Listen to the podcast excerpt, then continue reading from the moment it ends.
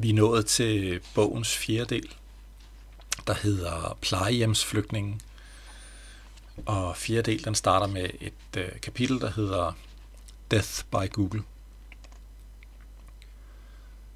Det er en underlig dag i december. I er på besøg hos os uden børn, og I tager aldrig nogen steder uden børnene. Jeres øjne er blanke og fjerne, og jeg vidste ikke dengang, men nu ved jeg, at det var chok. Det er formodentlig ALS, siger I. En sygdom, jeg ikke kender.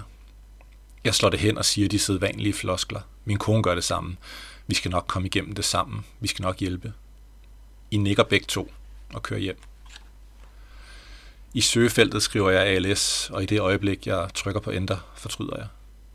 Beskrivelserne af sygdommen er real horror show. Jeg lader håbet fly, og indser, at hvis jeg skal leve, må jeg lade dig dø. Det er mit sorte sind, der fungerer sådan. Abandon all hope ye who enters here. Jeg burde få det tatoveret i nakken. Jeg forestiller mig det værste, så jeg ikke bliver skuffet. Eller whatever the fuck det er, man siger.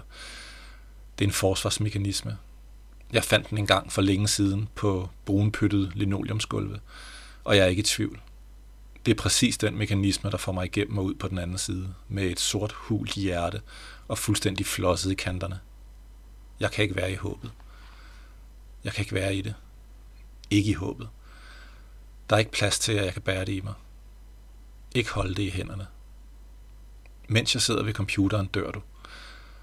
Lige der foran computeren dør du. Da de første tårer rammer tastaturet, dør du. For mig dør du i en Google-søgning. Det eneste, jeg kan tænke, den eneste positive tanke foran tastaturet, den eneste egoistiske og skamfulde tanke.